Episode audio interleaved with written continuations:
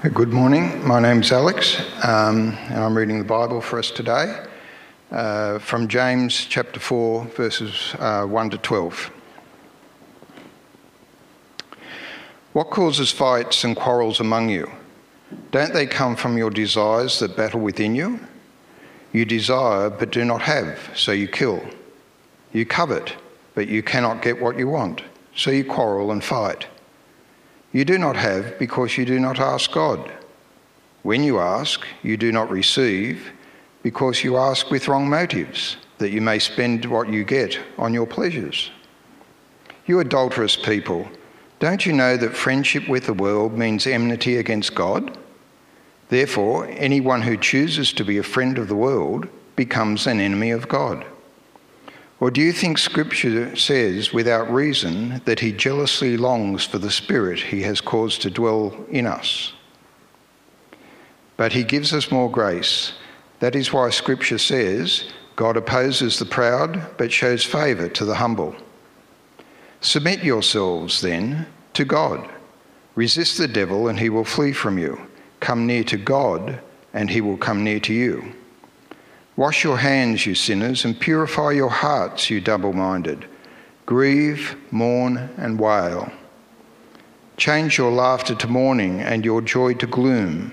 Humble yourselves before the Lord, and he will lift you up. Brothers and sisters, do not slander one another. Anyone who speaks against a brother or sister or judges them speaks against the law and judges it. When you judge the law, you are not keeping it, but sitting in judgment on it. There is only one lawgiver and judge, the one who is able to save and destroy. But you, who are you to judge your neighbour?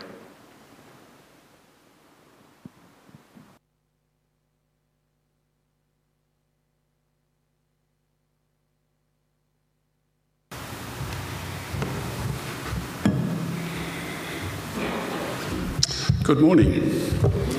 Morning to those online. Welcome. Can I say what a joy it is to be among you? It's lovely week after week to see the ways people serve in your church. Um, people lining up for music in the morning and in the evening. It's a big ask. The guys on the tech team, all sorts of people doing all sorts of ministry. It's a great encouragement to me. Great to be able to spend wonderful time in prayer this morning as well. Well, conflict is all around us, isn't it? It really is. Uh, we're watching the tragedy of Ukraine on our TVs. We've got ScoMo and Albo um, lining up for the next election, and they're star- starting to get into their battle. We've got the courtroom battle over Ben Roberts-Smith, it's continuing. Who can forget the famous supermarket battle of 2020 over toilet paper um, that made world headlines? Aren't we proud of ourselves?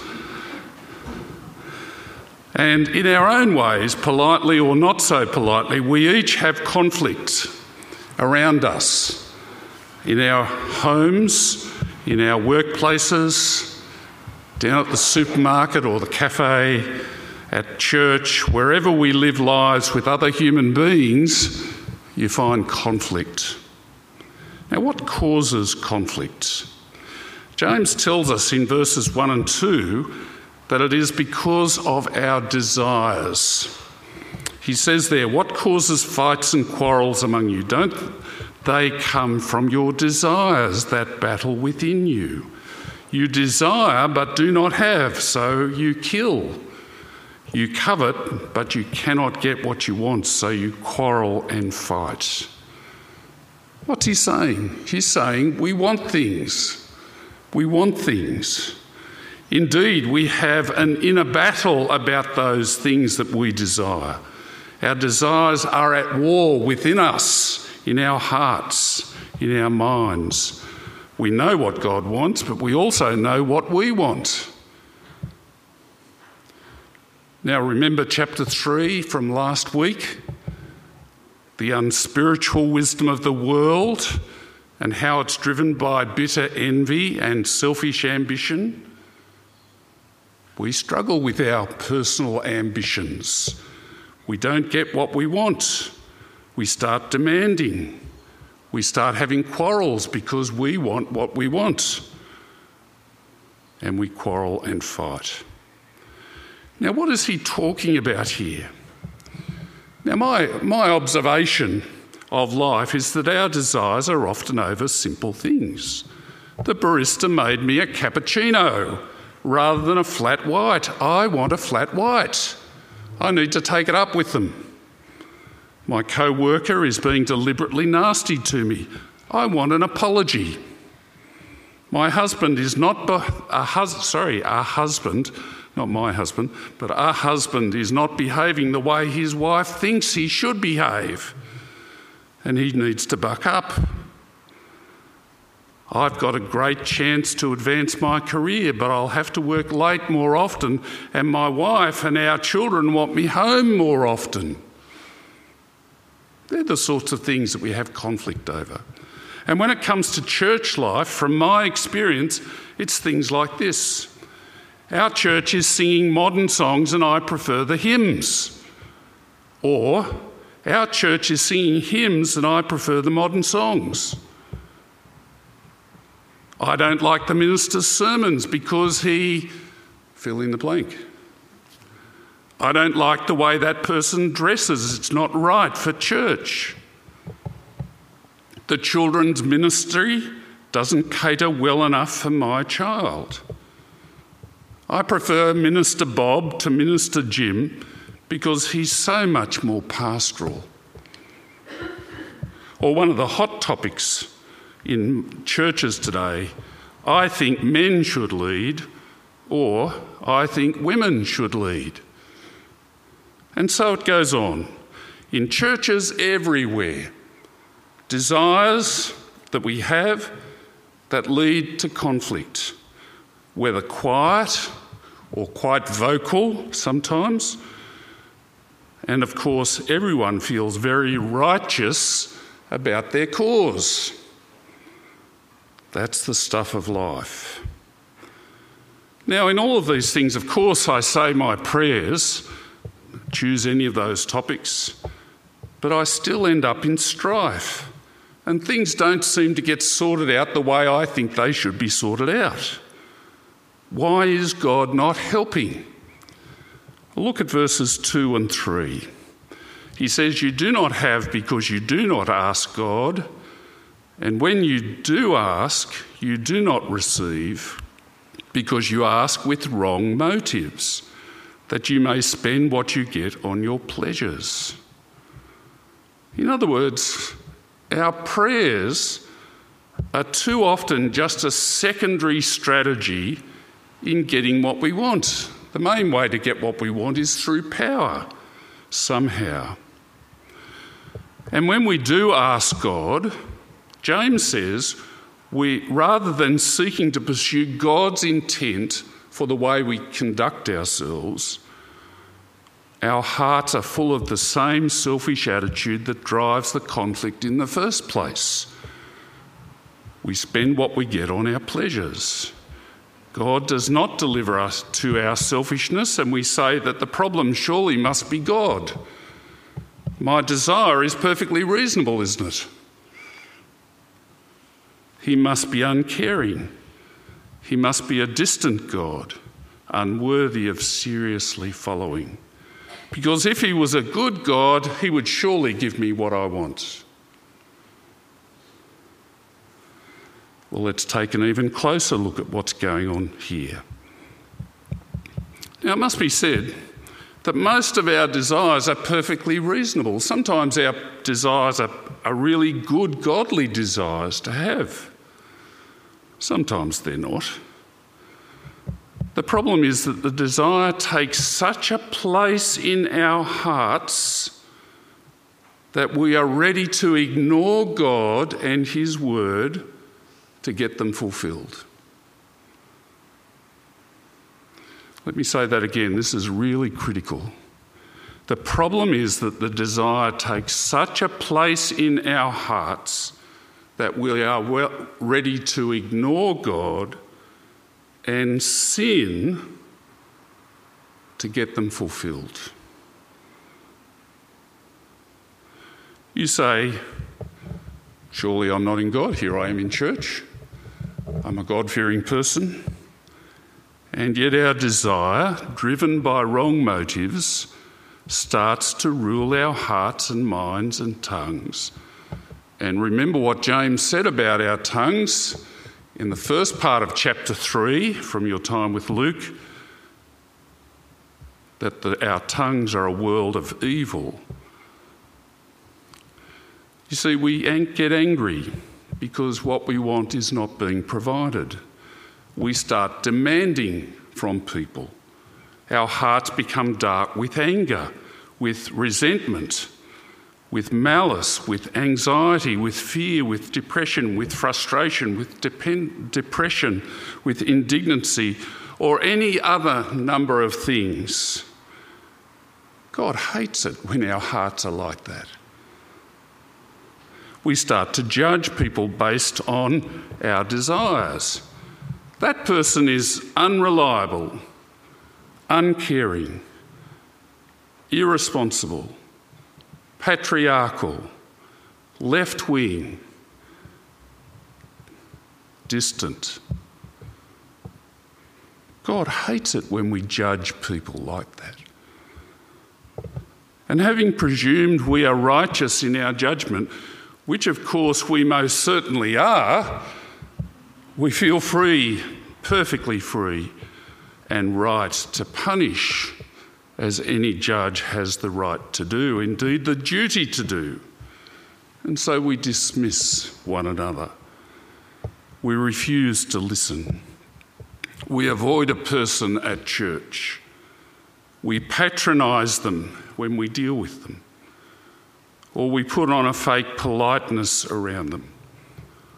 We speak unkindly to others about them.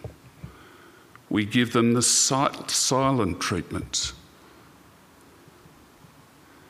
God hates all this.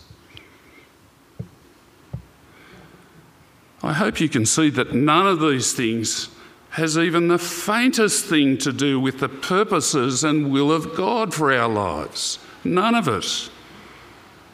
However, however good our original desire might be, none of this is from God. To put it bluntly, our desires have become idols for us. We are no longer worshippers of God in our behaviour we are worshippers of our own opinions and wants. And we don't think twice about sinning to get what we believe to be right. Jesus, James, I should say, uses other language. He says in verse 4, You adulterous people. Literally, the word there is just a single word. It's the word adulterers. So let me read it that way. Adulterers, don't you know that friendship with the world means enmity with God? Therefore, anyone who chooses to be a friend of the world becomes an enemy of God. You know, I recently heard the tragic story of a Christian couple in Christian ministry, sadly, where the husband found out that his wife had had an affair. Then, sometime later, he found out that she had had a second affair. It destroyed their marriage. He's had enough. It's over. But James is saying, in conflict, too often we are the adulterer. We are the unfaithful one who carries on an affair with the world. We're supposed to be the bride of Christ, bought by his blood, so that we might belong to him. But we love our desires so passionately, our wants and ambitions, that we love them more than we love God. We're like Israel in the Old Testament, committing adultery with the gods of the nations around them. Read the prophets in the Old Testament and see the way they constantly appeal to Israel. James puts it this way We prefer friendship with the world to serving God. How so? Well, if I can use the language from last week, from chapter 3, the world's wisdom and its methods matter more to us than God's wisdom and his methods. And so the result is that we are being enemies of God in our lives. Most of us just think, surely God will forgive us. And we carry on with our adultery, with our worldliness, justifying it at every turn. And if we go on like enemies, the enemies we are behaving like, we need to remember that we will be treated as an enemy on the last day. No, God is not smiling down upon us. He sees our love of the world and its ways day after day. And James says he yearns with a holy jealousy over us, as any right minded husband would do for his bride. Look at verse 5. Or do you think Scripture says without reason that He jealously longs for the Spirit He has caused to dwell in us? We're not sure exactly what Scripture He's talking about, uh, talking about there. It's a bit hard to pin it down exactly in the Old Testament. But what he does say is very much the whole story of the Old Testament. Israel was constantly adulterous with the nations around about them, sometimes even physically. And they worshipped the foreign gods. And God longed for them that they would return to Him. And God longs after you and me in the same way. But, says James, despite our behaviour, God amazingly keeps holding out yet even more grace to us. Look at verse 6. But he gives us more grace. That is why Scripture says God opposes the proud, but shows favour to the humble. Christian friends of that couple I mentioned a few moments ago have appealed to the husband who was so angrily angry, understandably, but they've appealed to him to reconsider ending the marriage. Could he forgive yet again? It's a tough ask. If I was in his shoes, I think I'd find it pretty tough. And in this case, his answer was no.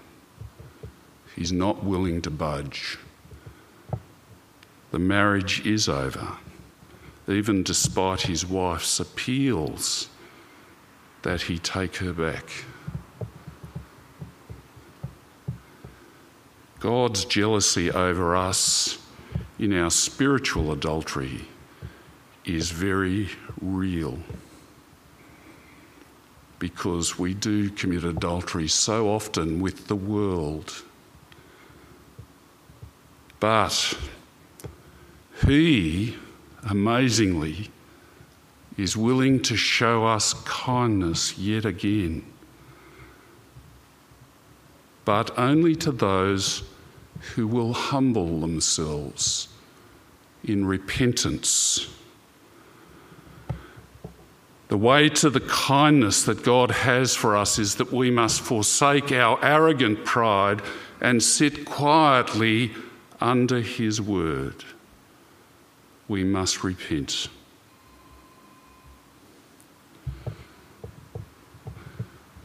Now, how's your English grammar going?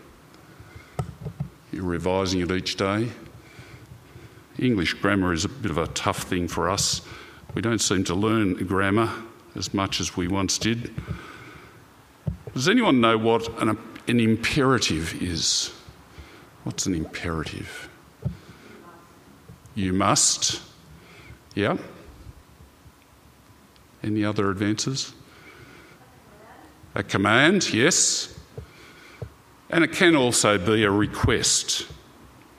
But James, in verses 7 to 10, gives a series of 10 imperatives in a way, in a row, which are commands. They're not requests, they're commands. Let's look at them in verses 7 to 10. He says, Submit yourselves then to God. That's number one. Resist the devil and he will flee from you. Come near to God, and he will come near to you. Wash your hands, you sinners, and purify your hearts, you double minded. Grieve, mourn, wail. Change your laughter into mourning and your joy to gloom. Humble yourselves before the Lord, and he will lift you up. command after command to us adulterous people. It's not a list of suggestions, it's not a list of requests. If we would see grace, this is the pathway of repentance. We must grieve over our worldliness, stop our hypocrisy, change our laughter to mourning so that we might be lifted up. In other words, we've got to forsake our friendship with the world and its ways, its methods, and come back to God and learn to tackle our personal desires with the heavenly wisdom and humility that God taught us back in chapter 3. But I'll look at the encouragements as well in that passage.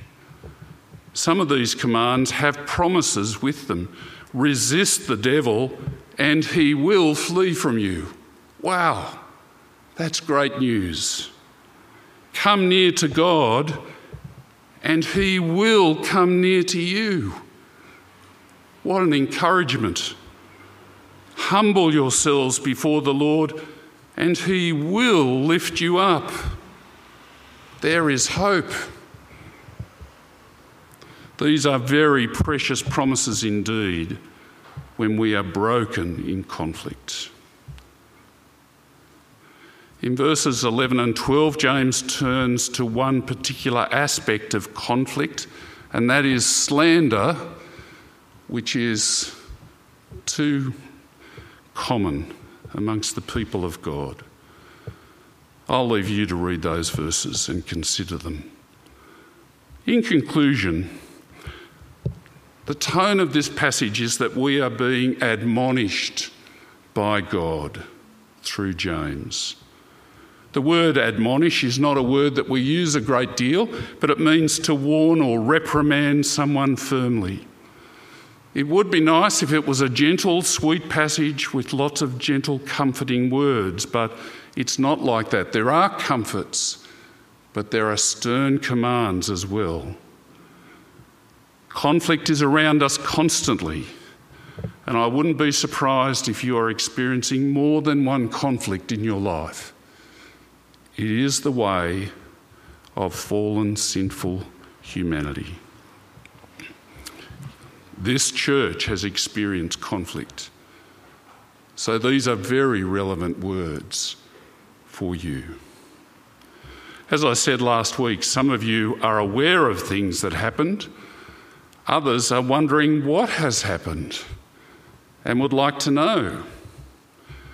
No matter which of those camps you may be in, you each face the same temptation to be a friend of the world and to handle your desires about this situation in the way that the world does, rather than to deal with your desires and with other people as God would have you do.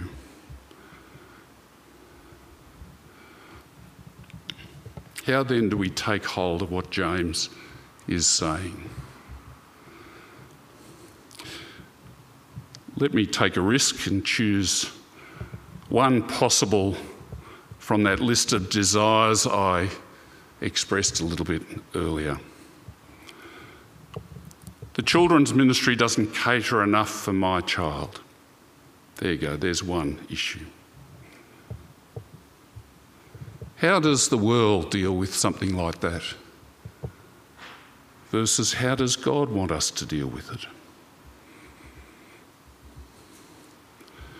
Well, I'm speculating, but the world might raise this with the, ch- the children's minister or maybe with the session as an issue. So far, so good. If they hear nothing and things don't change, there might be a demand. We need to hear something from you. Come on. And things don't change, there might be an ultimatum. If things aren't fixed, our family might move. We can't stay in a church where our children's needs aren't being properly met. They might talk to other people about how difficult it is for their child, perhaps about the children's minister or the session, or complain about the fact that they're hearing nothing from the elders. They might gather a few people who seem sympathetic and start saying to the elders, Everybody thinks that the children's minister is doing a bad job. If nothing is done, they decide to make their point real and leave the church. Or, rather than going through all of that pathway right back at the beginning, they might be conflict avoiders and they might just decide to quietly leave the church and go hunting for something different. All of this is an expression of friendship with the world rather than living as the bride of Christ. What could be a more God glorifying approach? If we take our cue from chapter 3, verse 17, firstly, they resolve to depend upon God for this need for their child. And they resolve not to fall into sin. So they bring their need to God in prayer day after day. They ask God to help them to find the wisdom to handle this situation the way that would really honour Him. They would follow up their prayer with a humble and gentle request to the children's minister or the session to ask if something might be possibly done. Understanding and honouring the fact that they are serving these people in session or the children's minister are serving us faithfully. They've got a lot on their plate, a heavy responsibility. If they do come back and explain why things are as they are and why it would be difficult to change, there might be room for this parent to offer to help the team with their own time and commitment to provide something. Whether that's possible or not, the godly person will be submissive and supportive and continue to be prayerful, waiting to see what might be possible. They might have further respectful conversations with the leaders to resolve the matter. but they certainly will resolve to keep the matter completely between themselves and the relevant leaders. And be careful not to stir up discontentment in anyone's heart. They'll talk to their child and to others in a way that supports the ministry of the church and helps the child accommodate themselves to the less than ideal situation and encourage them to be content and walk with them through it. They might explore creative ways to overcome whatever lack of friends there might be. They don't dream of leaving the church over a matter such as this, but they make it their aim to help their child learn godliness themselves through walking in this difficult situation. Now, that's just one example. You might see an even better way to go ahead than I've uh, tried to express. But I hope you can see something different in the character of the two approaches. One is driven by ambition, ambition for their child, and uses the methods of power and is happy to stir up strife, discontentment, and has a demanding attitude. The other values peace among God's people very highly, takes a servant hearted, humble attitude and values their own personal holiness and the holiness of others around them in the church. They work cooperatively and respectfully. They show mercy to the leaders in a way that is genuine and sincere. Well, I hope that gives you a bit of an idea of what I think James is pushing at in these passages. Why don't we pray as we think about how we live out this word from God? Father in heaven, um, your word in James 4 1 to 12 is a tough word for us because we are so much friends of the world. We struggle too often um, with serving you. We have our desires, we have many desires which we prosecute and pursue. Please help us pursue, with the wis- pursue them with the wisdom that comes from above, not from the wisdom that comes impulsively to our hearts and minds from the world. Help us, Father, to demonstrate to the people around us and to the community around us that we really are disciples of the Lord Jesus in the way we conduct ourselves with our own desires. And help us, Father, to display the glory of the gospel to the world around us because of its wonderful differences which are not found in the world. And we pray that perhaps through our godliness, some might inquire and become followers of Jesus themselves. And we pray all this in His name. Amen.